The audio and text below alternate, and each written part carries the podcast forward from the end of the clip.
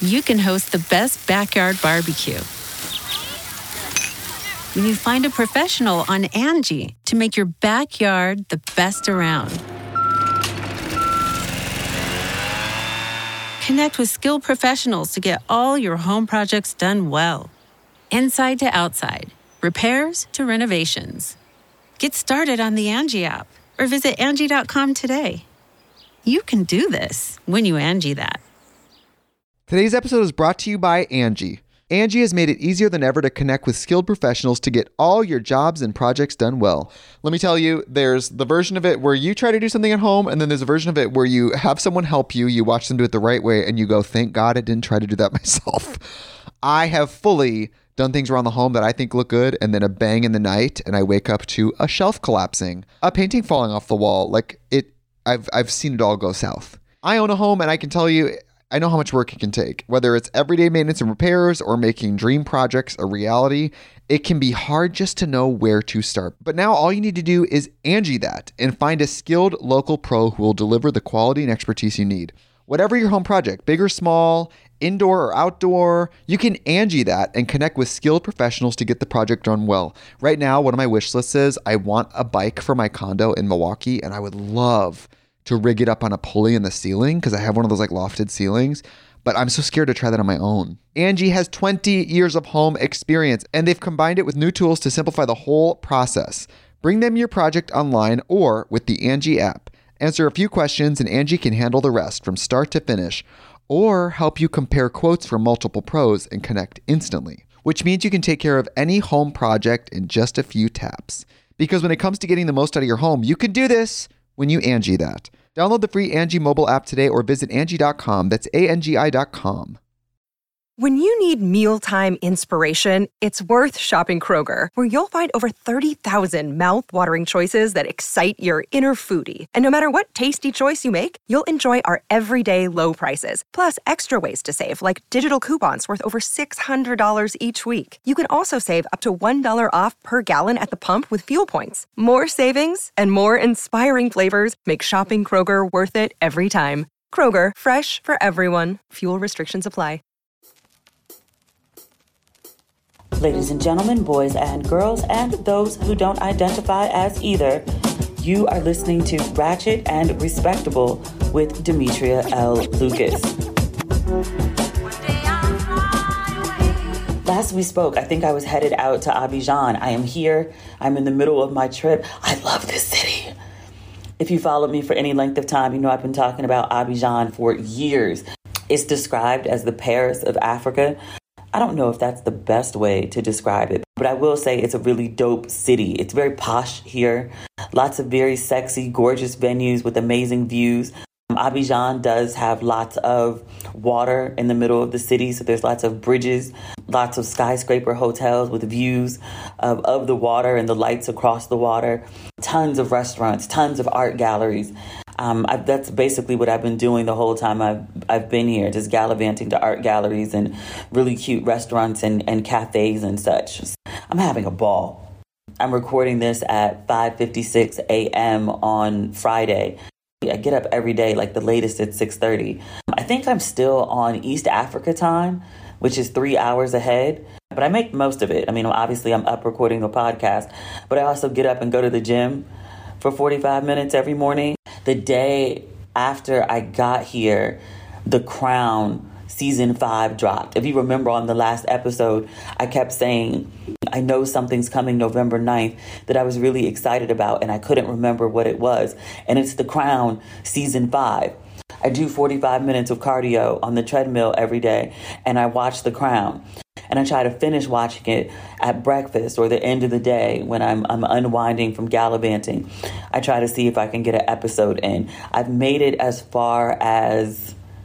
I don't think I made it to episode five. I made it through episode four so far.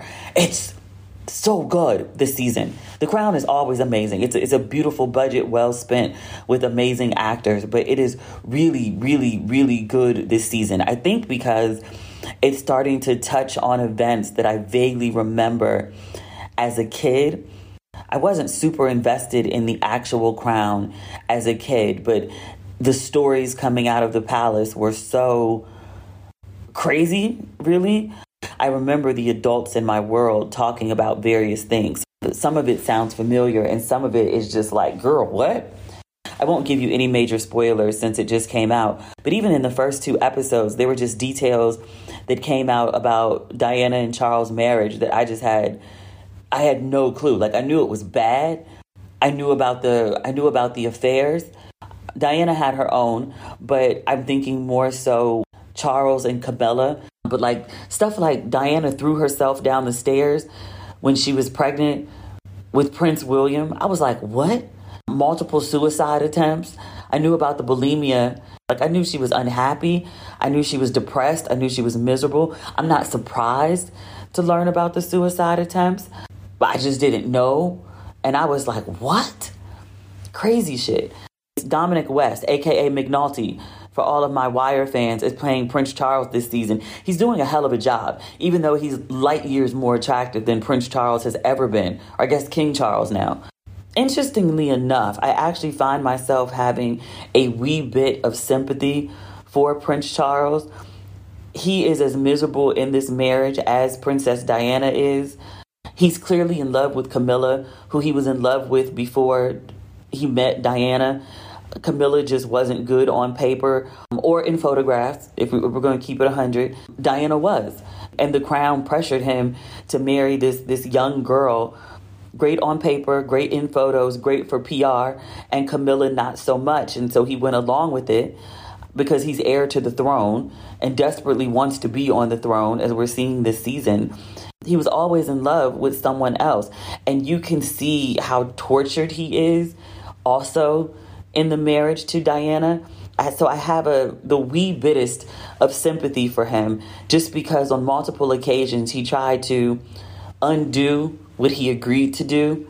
Um, and I specifically say he because he was aware that Diana was a figurehead. Diana wasn't aware. She was a baby. She wasn't aware that that was her purpose.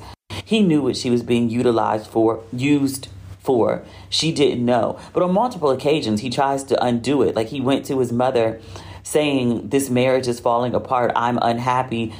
We're both unhappy. We want out.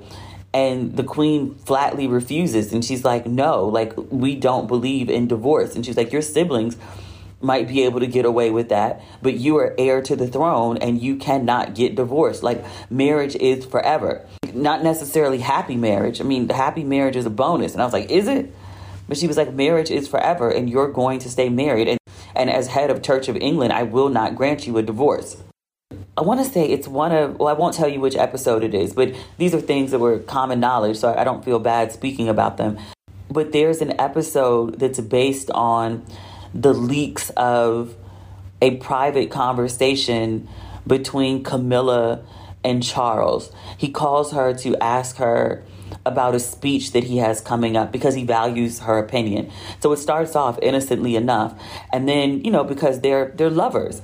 They basically start, you know, late night pillow talking, except not in person because Camilla is married to someone else. But you know, they say all the things that, you know, are inappropriate and highly sexually charged and wanting, needing, lusting of people who desire one another, people who are in love with one another. There's lots of I love yous and I miss yous. It's not just a, a physical exchange between them, there's a lot of emotion.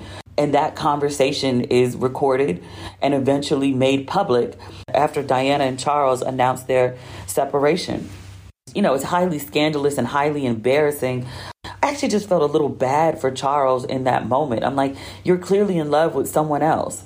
And I think, okay, now I have to give like a small thing away. It's about Princess Margaret and Peter Townsend which I don't I don't necessarily think this is giving it away if you're a, a, fan of the crown that was a big love and it was a forever love and and you could tell even from the way Margaret and Peter acted about one another at the time they weren't allowed to marry by the crown by by the queen really it wasn't just a, a, a passing um, what's the word I want to use it wasn't lust it wasn't just an attraction it was one of those you know deep love affairs in the episode before we get to the leak of this phone conversation between Charles and Camilla.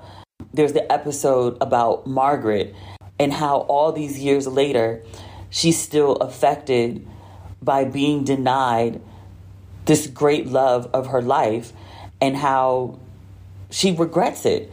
Everyone thought she would just get over it and she'd move on and and she did. Like she married someone else and she lived out her life and she and Peter didn't speak for for decades.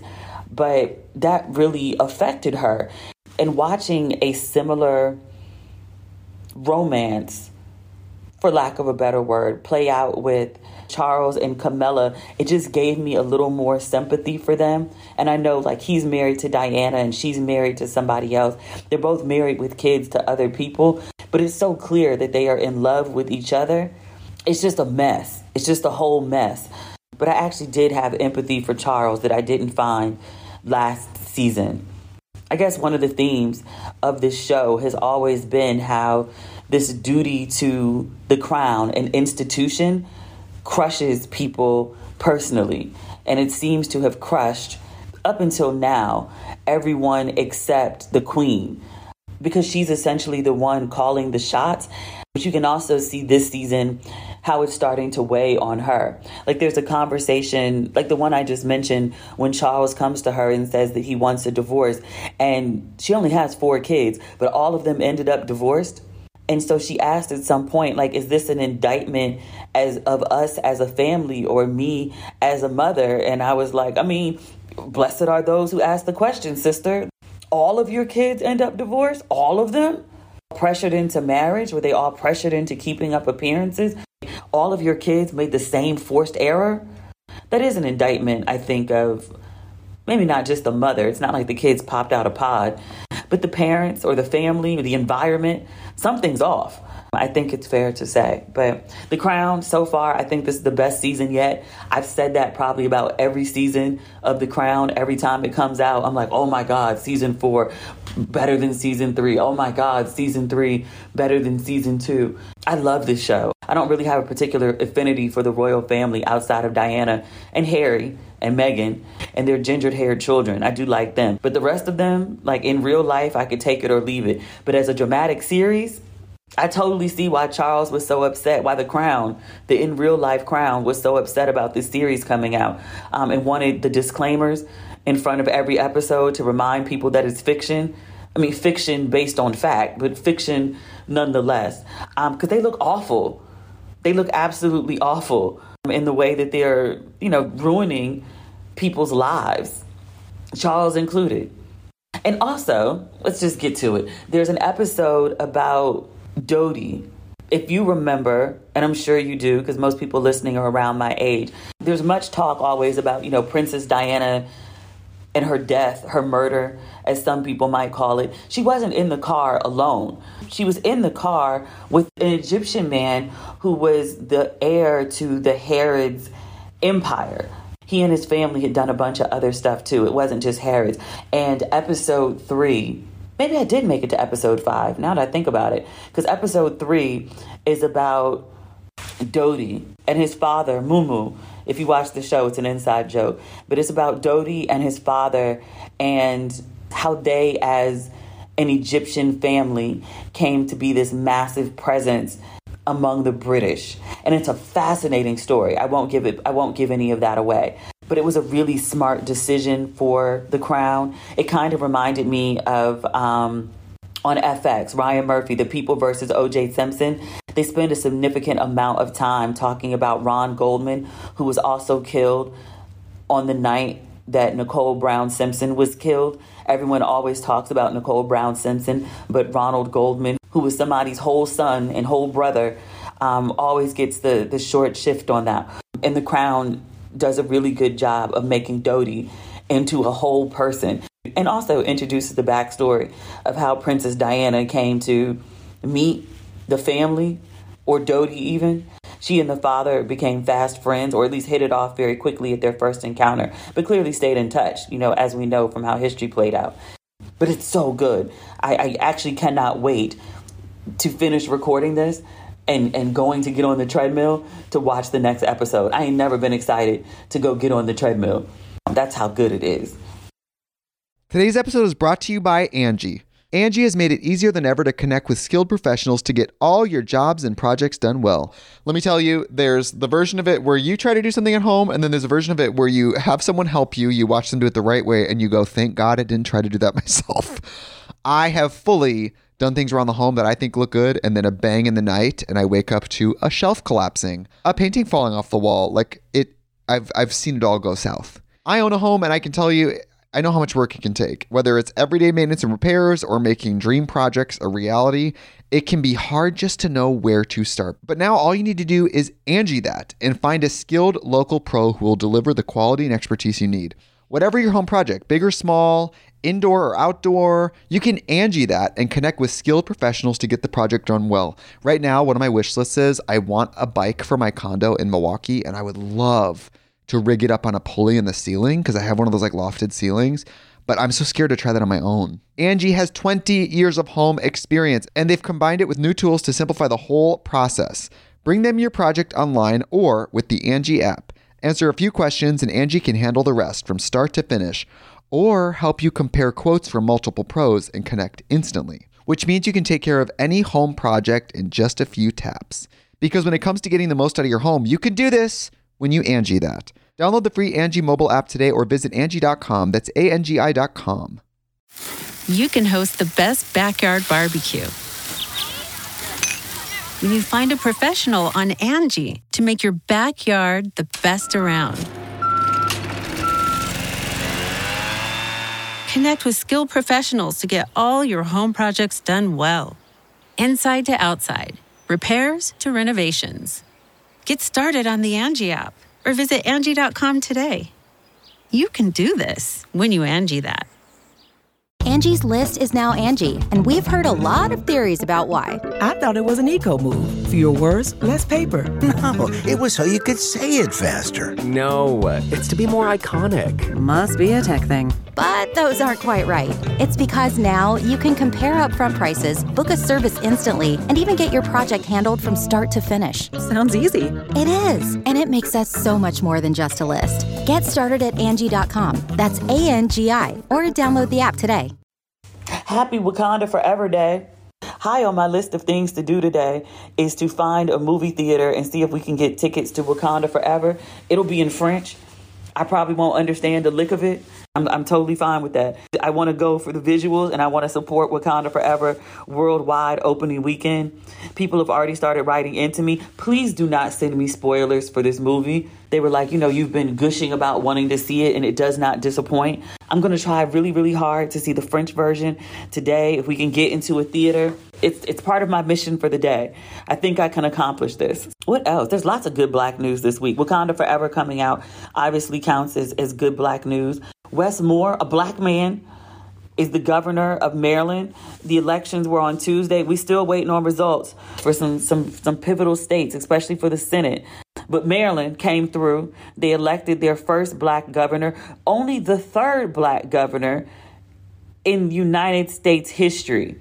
One of the first ones was it was a black governor of Virginia. I don't know who the other black governor was. I have to look that up. I didn't do it when I was typing in my notes. My bad. Actually, let's just do that now. Three black U.S. governors. First African American governor, Lawrence Douglas Wilder. He was the first African American in the United States to be elected governor. And that was Virginia. And I was like, Lawrence Douglas Wilder. No, Douglas Wilder. Okay, I'm looking at this on the Wall Street Journal. The U.S. has elected only two black governors, but it doesn't say who they are. How is this story about two black governors and you don't even tell me who the black governors are? Who is the second black governor? Okay, the second one was Deval Patrick. He was governor of Massachusetts from 2007 to 2015. Wait, I think when they say third black governor, I think they mean elected because I'm like 110% sure New York had a black governor, David Paterson, because I remember the scandal. He wasn't elected per se, but he took office after Spitzer. Spitzer stepped down because of a prostitution scandal, and David Paterson became governor of New York. He was the black governor when I was living in New York. I remember when he took office.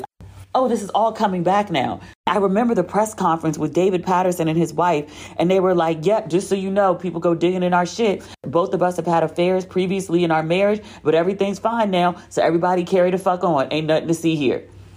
David Paterson was also blind. This is all coming back to me now. And I remember at the time, people were like, He's blind. And I was like, His eyes don't work, his dick does. The man said he had multiple affairs while married.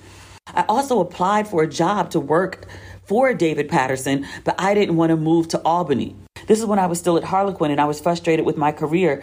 And I was trying to think of what else I could do. And I was like, well, maybe I'll go to law school because we talked about how that was always my default. And I'll work in politics because, again, I'm from DC. Like, that's the default for everything. Totally forgot he was a black governor. Also, with the US elections, I was riding around Abidjan all day on Wednesday with my phone out, checking every 30 minutes to see what's going on with the Georgia elections. I saw that Stacey Abrams lost to Governor Kemp. Governor Kemp, he got reelected. I got to keep reminding myself that Georgia is more than Atlanta. The running joke about living in Atlanta is like, yeah, but when you leave Atlanta, you're still in Georgia. I like Stacey Abrams. I was on this thread on Facebook. One of my Facebook friends was they were trying to figure out like why did Stacey Abrams lose the election this time? And they're like so many people love her, but like why did she lose? So one, as we just spoke about, like there's more to Georgia than Atlanta. There was a theory circulating that black men didn't support Stacey Abrams. The polls came out, black men overwhelmingly I want to say was it like 84%, 86% supported Stacey Abrams. It wasn't as much as black women, but there was a lot of support for her. But there was this guy on the thread and he was talking about the Stacey Abrams problem. And he was like, you know, one, and this sounds terrible to repeat, but I do think it plays a factor in why she wasn't elected in some ways. And clearly it does because this is the guy saying like why he didn't vote for her and why, you know, other black men which again, the vast majority voted for Stacey Abrams. So this is a, a minute subset. But he was like, I'm no real fan of Kemp, but he was like, I'm not voting for Stacey Abrams. One, she's a feminist. And I was like, that's a reason not to vote for a woman. I used to think people were anti-feminist because they were unclear on exactly what feminism actually is. They still have these these tropes of angry bra burning women that hate men or something. And i was like oh that's what you think feminism is and that's why you hate it. And i was like when you you know present it like that i could see what the issue is. But then i've come to realize over years that men are actually very clear on what feminism is. The idea of you know equal rights for all choice for all equal pay for all pro-choice I, I just said choice, but I meant choices across the board, as in women have options, but specifically pro choice. I thought men didn't get that. They absolutely entirely do, and they hate all of it. A lot of men actually don't want women to have choices. They don't want ha- women to have equal pay because women with decent money and have options the truth of the matter is, as you can see from the current divorce rates or the current marriage rates, even when women have options and women have money, by and large, they stop getting married or they won't stay married. It's true. I'm not saying all, because I don't think all people are in bad marriages, but there's a huge patriarchy and sexism issue. And when women can opt out of it by being able to financially support themselves to many and have access to we talk about basic shit that women didn't have 40 years ago. Like in my mother's lifetime, access to lines of credit, credit cards, bank accounts in their own name, ability to purchase a home without your father or husband as a cosigner. When women get options to have control of their lives and make enough money to sustain themselves above a basic poverty line, they make decisions that often don't include men. Or if they do make a decision to include men, they put up with a lot less shit because you don't need someone for survival. You make different decisions and you demand different things of your partner. Like it's not just enough to make money because as a woman, you're like, I make money. You want things like emotional fulfillment. You want things like good treatment. You want things like partnership as opposed to being led and submitting. Like you want literal equality in all aspects of your life. I was under the impression that, that men were on some feminists want to run everything, they want to do everything, they want to control everything. And it, it's not even that. Like just listening to men, they're very clear. It's like, and I don't mean all men, largely the incel devotees of the deceased cult leader, which a lot of men follow that philosophy, a surprising number. It's not like the cult leader actually came up with, with any of those ideas on his own, he just amplified them. But I say that to say, this guy was talking about Stacey Abrams, and he was like, one of the reasons that I would never vote for her is because she's a feminist. So then he goes on to talk about she doesn't believe in traditional values, she doesn't have children. The guy felt strongly that that was a woman's role and that, that Stacey didn't share his values she's a woman of a certain age who doesn't have children. And he was just like, no. Um, and then he went on to talk about her physical appearance. And he was like, you know, I think a lot more people would have voted for her if she looked like Keisha Lance Bottoms, especially if she had her shape. He didn't flat out say it, but I think he was alluding to her weight. I really thought we had evolved past the point as a culture, as a society, as someone running for governor, especially when the current governor is so inept that you would genuinely care about her intelligence or her track record of getting shit done or her leadership abilities. But he's really sitting here talking about, I mean, the feminism part is is a philosophy and an approach that he doesn't agree with. That part is disturbing, but that part I can actually sort of deal with. But her appearance this is what we're voting people into office based off of. I think we all learned through COVID like the importance of a governor when it comes down to making decisions. Like, you know, some people were like, you have to wear masks. Some people were like, fuck it, it's a free for all. Largely, the safety of your community during COVID boiled down to who your governor was. And I was like, and we're still making decisions about elections, particularly with women, about their appearance and whether they have kids. I appreciated his honesty, but I also was just like, yo, we're fucked. Like, we ain't progressing at all.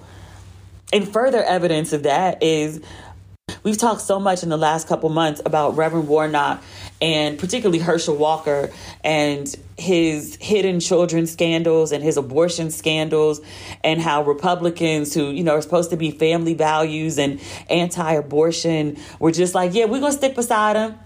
He, he, violates basic tenets of what you say you believe in. Yeah, okay, sure, whatever. we going to stick beside him because they want control of the Senate. But somehow, this Senate race in Georgia Last I saw, Warnock had received 49.4% of the vote and Herschel Walker was 48.6. Warnock, who can form full sentences, and also currently serving in the Senate, so a track record of like, I can actually do this job, is up by four fifths of a percentage point over someone with a mush mouth and plagued with scandal. I don't understand Georgia, man. I really don't. And just in terms of numbers for the votes, Warnock was up by about 35,000 votes. There's another candidate in the race who got, I think, 2.1% of the vote, an independent. I have no idea what this person's name is. But because neither Warnock or, or Walker got over 50% of the vote, then they have to do a runoff between these two for December 6th. And I was like, are you kidding me? the Senate is still further in flux, whether it's going to be a Republican Senate or a Democratic Senate. We're still waiting on results from Nevada and Arizona as well. So, which way the Senate goes, if the Republicans can get to 51, is still anybody's guess. It really boils down to, to Georgia.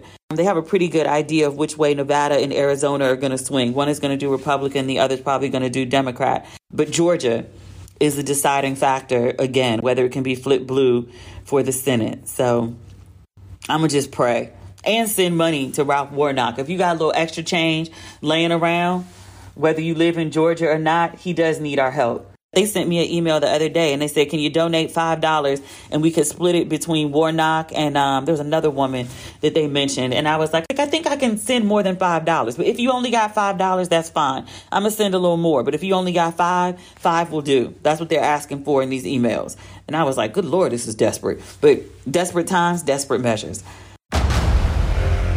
Discover why critics are calling Kingdom of the Planet of the Apes the best film of the franchise. What a wonderful day! It's a jaw dropping spectacle that demands to be seen on the biggest screen possible. We need to go. Hang on. It is our time. Kingdom of the Planet of the Apes. Now playing only in theaters. Rated PG 13. Some material may be inappropriate for children under 13. We're still in good black news this week, even though I don't know discussing the political situation in Georgia counts as such, but okay. Dave Chappelle and Black Star, Mos Def and Talib Kweli are headlining Saturday Night Live. Dave Chappelle doesn't surprise me, even though he's been mired in controversy. He just seems very Teflon. I don't hate Dave Chappelle. I think Dave Chappelle is problematic, but I still think he's smart and I still think he's funny. I do think he has serious trans issues, uh, which we've discussed on previous episodes at length. I was more surprised that Black Star was going to be on Saturday Night Live. That was one of my favorite albums from, I want to say 2000, 99, I think it came out. If I recall correctly, that album came out when I was living in London and I came back right before Christmas. And my parents asked me what I wanted for Christmas, and I gave them a list of CDs to buy. Because when I was in London, a bunch of great albums came out in fall 99, and I missed like a bunch of American music. And when I came back, people were talking about stuff or rapping along the stuff, and I had no idea what it was.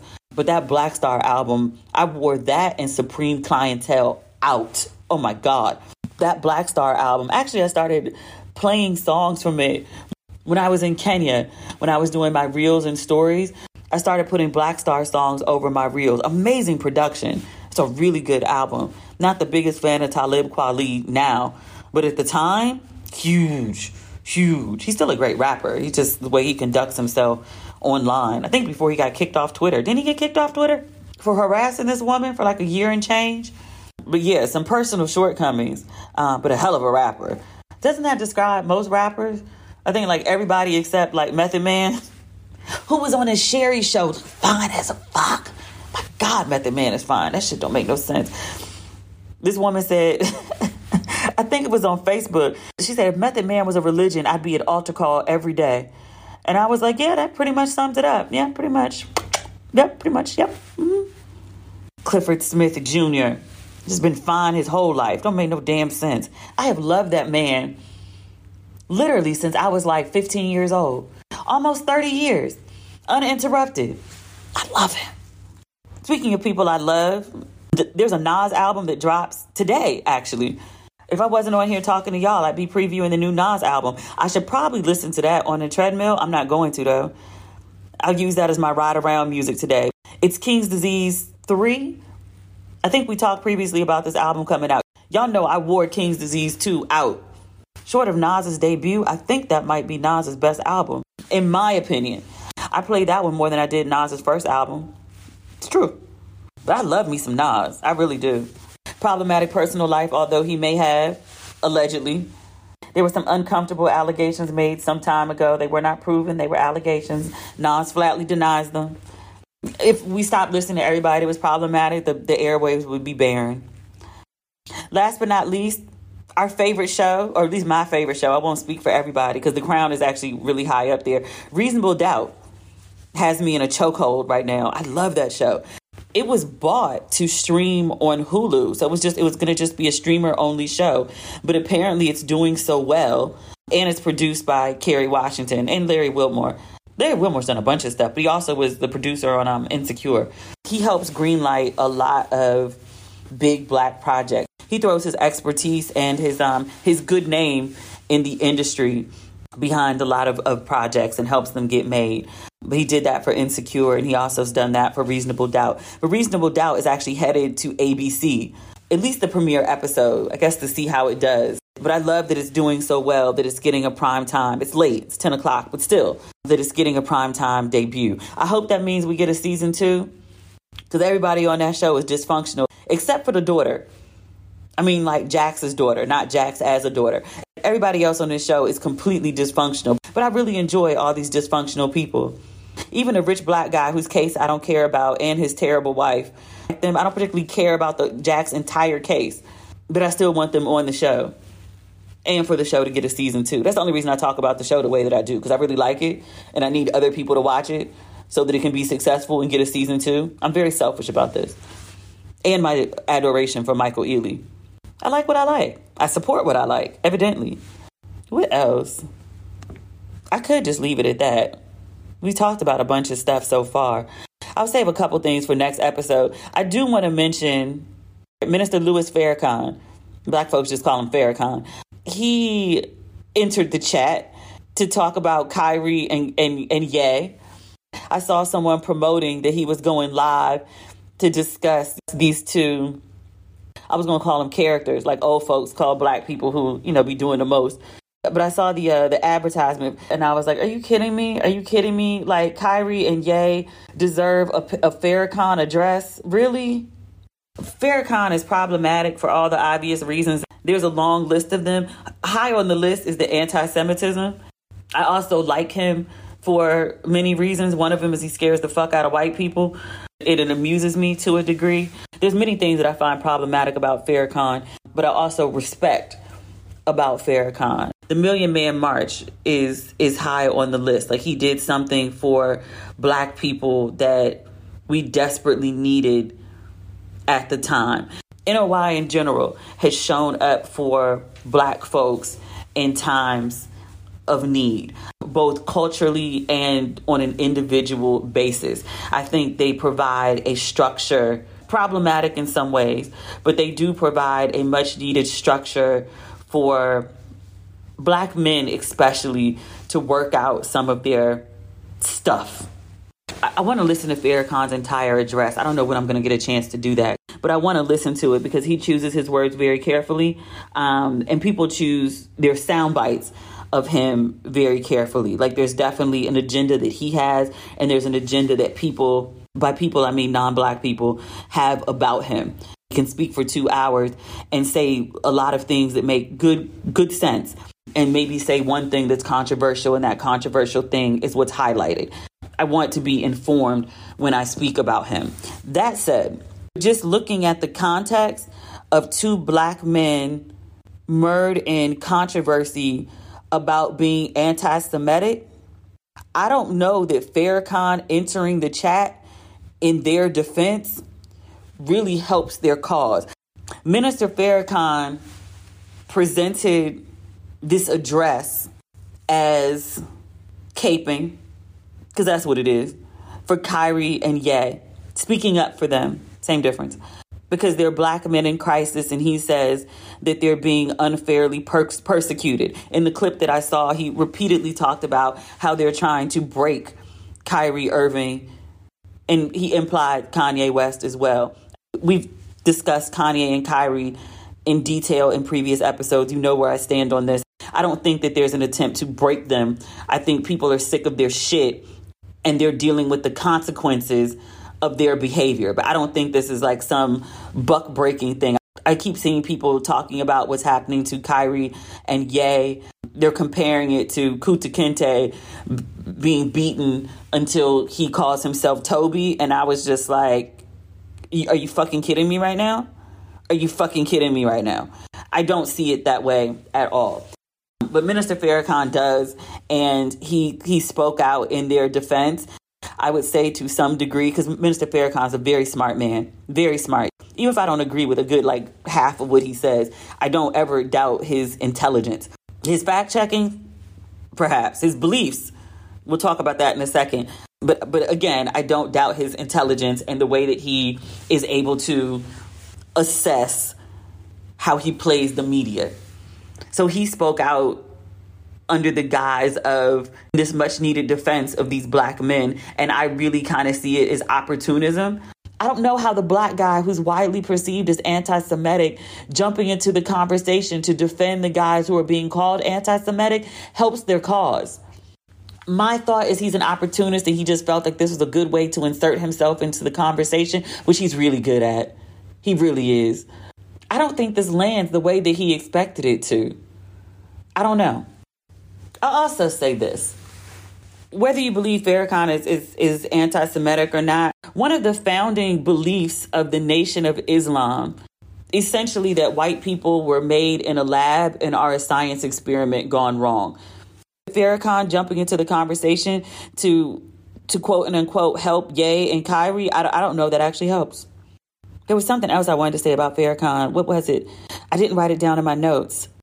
Somebody else pointed out, and I saw this a bunch in the comments on the platform that I was reading about Farrakhan's address. And they were like, You really combed your hair and, and set up your lights to address Kyrie and Kanye or Ye. Where was this for, for Brittney Griner? Who I genuinely do believe is being persecuted. Yes, she had weed on her in a foreign country, but we talked about before there have been other people who had weed on them in Russia and served maybe three months or three weeks, and then they came home. Brittney Griner was sentenced to nine years. She appealed, which we talked about the appeal. We never talked about what happened with it. Her appeal didn't go through. It was October 25th. Her case was up for appeal. She lost. And as of earlier this week, she was being sentenced to a penal colony in Russia. So essentially a work colony. She goes somewhere and, and, and she does 10, 12 hour day grind doing whatever they assign her to do. That's Brittney Griner's current situation. And people were like, you you're coming out to talk about two black men, the, all the drama that they're going through, they've essentially brought on themselves. But Brittney Griner, who did who did a bad thing, like I'm she shouldn't have had the weed on her. She also shouldn't be over punished or being used as leverage against the United States because Russia's mad at us, also because they want us to release an arms dealer. Like she's being used as a pawn. Russia doesn't give two shits about the amount of weed she actually has. I was like, where was Farrakhan when, when it came time for election? You got this massive platform. You got the era of black men. Where was your address on telling people to get their ass up and go vote? You decided to jump in the conversation for Kyrie and Kanye? And look, I'll be the first because people be like, Demetria, why didn't you talk about this? Demetria, why didn't you talk about that? Some things I care about more than others. I do pick and choose what I talk about. I can't cover everything, but there are some things that I'm just personally more interested in than others. So to a degree, I'm like, well, Farrakhan can talk about what he wants to talk about. But I just think it's interesting in the same way that people think it's interesting what I choose to what I choose to speak on and what I leave out. I just think it's interesting that you had nothing to say about Brittney Griner. You had nothing to say about voting, but you want to pop in to defend two men who are being accused of anti-Semitism. And Farrakhan constantly denies. He was like, I am not anti-Semitic. He'll be the first to get up and be like, they accuse me of being anti-Semitic, but I, I, I am not anti-Semitic in any way. So you don't believe you're anti Semitic, you deny being anti Semitic, and you sit quietly through a whole bunch of other shit. And the one time that you decide to speak up to defend two guys who are, who are accused of being anti Semitic, or in fairness, he could be aligning himself with them because he was like, I know what it feels like to be called anti Semitic when you aren't. That could be part of it. Or he could just be on some opportunist shit and he wanted to jump in a conversation. I'm hypothesizing. I'll make a final determination on that um, once I get a chance to watch the entire address. Farrakhan is long winded. I hope this ain't one of them three hour addresses. It's just like I ain't sitting through that three and a half hour Amazon documentary.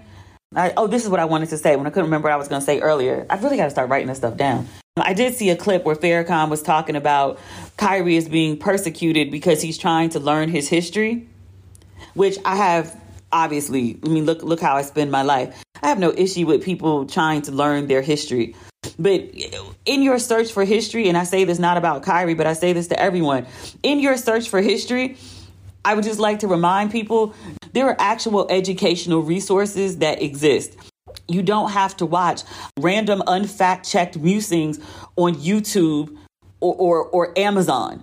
There's this thing called books from from educated people, people who have dedicated their life to research, fact checking, and accuracy. Those things exist. There are museums. Those exist as well. Like, you don't just have to go find like the most fringe of shit. Just because it's fringe, just because it's controversial, just because it's unpopular, doesn't mean it's also accurate. There's got to be a level of discernment that we start using when we talk about history or facts this this alternative fact shit, this this hotep shit that used to be on the fringes that, that Kyrie and and and Ye are, are trying to bring to the mainstream. That that corner and barbershop logic, that's what Kyrie and Ye are trying to discuss in the mainstream. The shit doesn't make sense on the corner and it doesn't make sense in the barbershop and it definitely doesn't make sense in the mainstream when people actually get to fact checking. The facts don't add up, people. We're going to talk about this little racist white girl who just got kicked out the University of Kentucky next week. And we're going to talk about the shit show that Twitter is. And not even just like as actual Twitter with the N bomb everywhere, but actually like the shit show that it is inside Twitter. I'm sure it'll just be more of a shit show next week. We won't lose anything by waiting. And I'm sure there's more to come with this University of Kentucky girl. That woman said nigga with the ER like for 10 minutes straight. And then after she got arrested and kicked out of school, got on social media and was like, I am not a racist. And I was like, oh, bitch, please.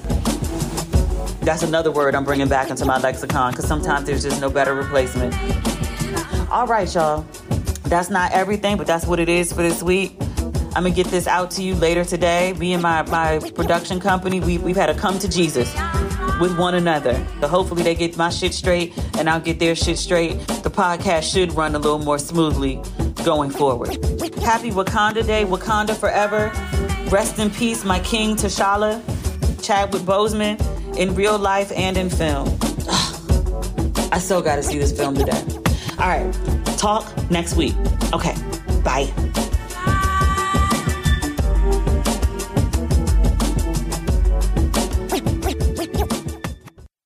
Today's episode is brought to you by Angi. Angi has made it easier than ever to connect with skilled professionals to get all your jobs and projects done well.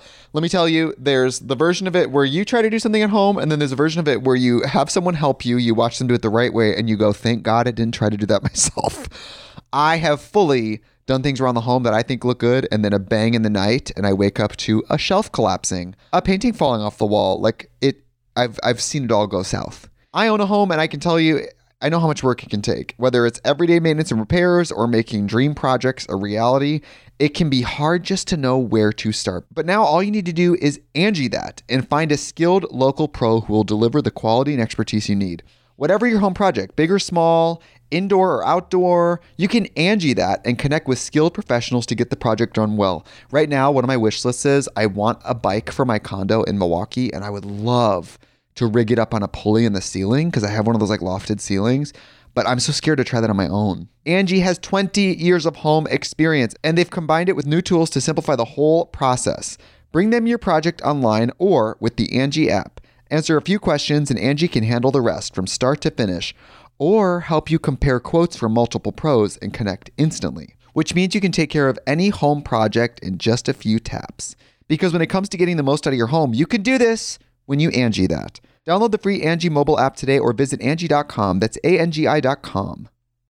If you own a vehicle with less than 200,000 miles and have an auto warranty about to expire or no warranty coverage at all, listen up. CarShield has a low-cost month-to-month vehicle protection plan that covers more parts than ever. Visit carshield.com/audio to find out how you could pay almost nothing for covered auto repairs. Drivers who activate this vehicle protection today will also receive free roadside assistance, free towing, and car rental options at no additional cost. Get your free quote today at carshield.com/audio. That's carshield.com/audio.